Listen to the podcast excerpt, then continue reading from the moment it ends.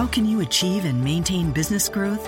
Harvard Business School Executive Education is now accepting applications for a new program, Driving Profitable Growth.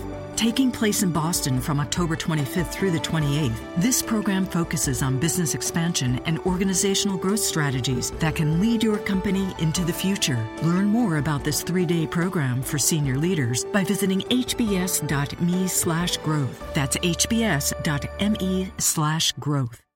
Welcome to Postcast. The Jazz have won five in a row with a 112 107 overtime win over the Dallas Mavericks. I'm David Locke along with Ron Boone here on Locked On Jazz, part of the Locked On Podcast Network. And uh, wow, these guys are just finding ways to win games. And Ron, I, I, know I don't know if this is too simplistic because I think Dallas fits into this too with their experience but you start to expect to win games and then you win them. Well, you don't expect to lose basketball games. I, think with, this basketball team, I think they're they're loaded. They have every position filled. I, I think, and we're seeing the big shots being made that we didn't see last year. I mean, big shots at, at a crucial time, uh, getting to the free throw line. Uh, the experience, as Joe Johnson just was was telling you, when you were interviewing him, David. We have experience, and we have guys now with like Gordon and and uh, George Hill, guys like that who can make plays for you. The incredible one tonight is that George Hill fouls out of this game with 117 left in the fourth quarter. He actually picked up five fouls at the uh, pretty early in that, very very early in that fourth, so he couldn't play much. The Jazz closed this game without a point guard. The closing lineup for this game tonight was Joe Ingles, Gordon Hayward, Joe Johnson, Boris Diaw, and Rudy Gobert. They had played two minutes together somewhere along the way earlier this year. I can't imagine how they actually did that.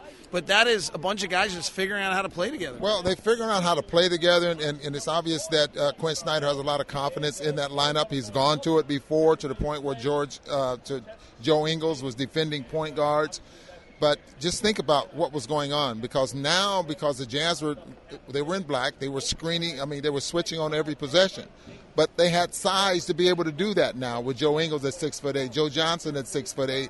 So it wasn't like they were creating mismatch with with uh, with George Hill, who's six foot three and doesn't play very doesn't play big, or Neto, or or even Alec Burks. You know, guys like that who. Do, Joe Ingles is six foot eight, and so even when they were had to switch off the pick and rolls that that, that uh, Rick Carlisle was trying to create, they had size to defend it. You know, the thing that I would think would be really interesting to go back and look at, we don't have time because it's back to back, but Rudy Gobert got switched out on ball handlers on the floor all the time, and I don't feel that he got taken advantage of very often.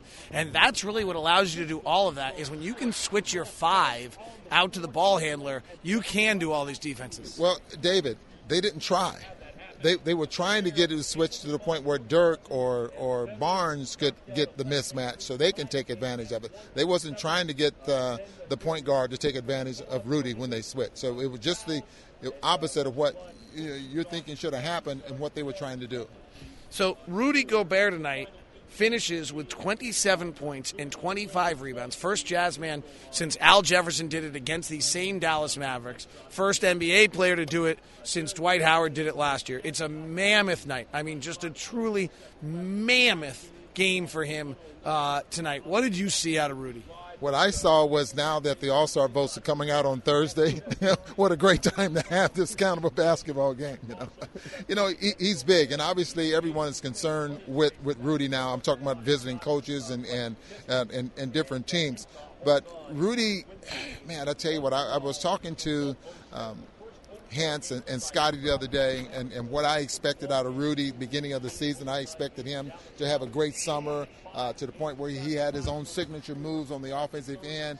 He hasn't needed that, and and, and it, he, he, just he, he gets his points and everything around the basket off offensive rebounds and, and the pick and roll and those type of things that has made him uh, really valuable to this basketball team. I just you, you have to really like the success that he's had. So what does that mean? That means he's worked very, very hard. That also means that, you, uh, like Rick Carlisle said before the ball game, you can't play Hacker Rudy. I mean, because he can make his free throws. I mean, this he wants to be good, and uh, he's getting there.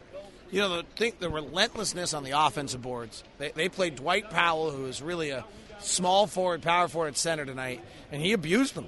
I mean, he had a triple double tonight. He had 27 points, 25 rebounds, 10 offensive rebounds, and 15 defensive rebounds.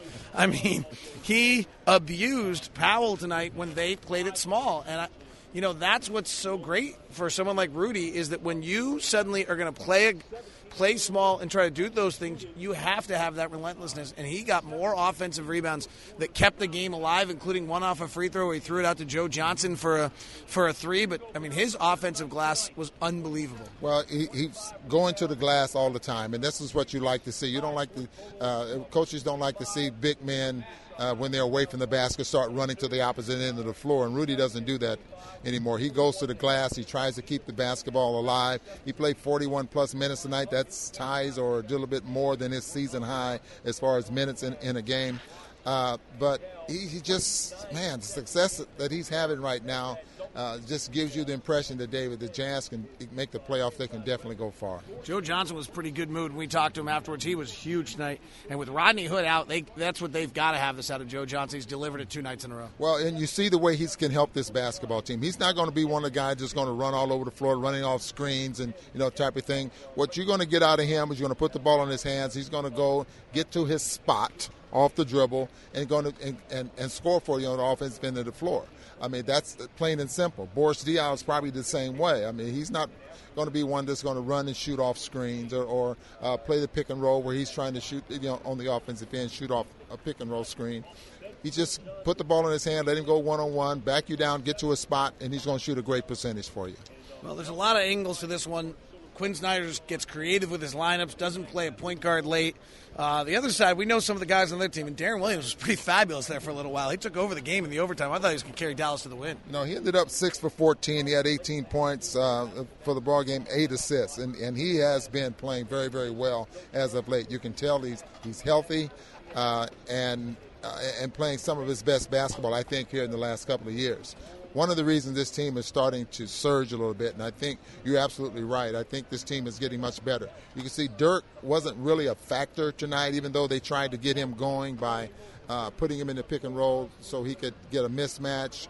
Uh, he, he, he, doesn't move like he used to. I mean, you put him within six feet of when he has the basketball, that's about as far as you're going to go. And so you, uh, but he's still so valuable to this team. He's just not very good in back-to-back games anymore. No, he was two of eight coming in. He was one of 13 tonight. Uh, so that wraps that one up. The Jazz they win it 112 107. We probably should give Gordon Hayward a shout out for 26.7 rebounds, four assists, a steal, and a block. Oh, yeah. Uh, there's a lot to this game. Uh, Joe Ingles did a lot of ball handling. Boris Diaw was incredibly valuable in his 16 minutes. This was a grinder 112 107. The Jazz win it over Dallas. They've won five in a row. Play Indiana at home on Saturday, and then Mo- Oklahoma City on Monday. Get your tickets to both those at UtahJazz.com. This has been Postcast on Locked On Jazz, part of the Locked On Podcast Network. I'll check on something on the phone. I think.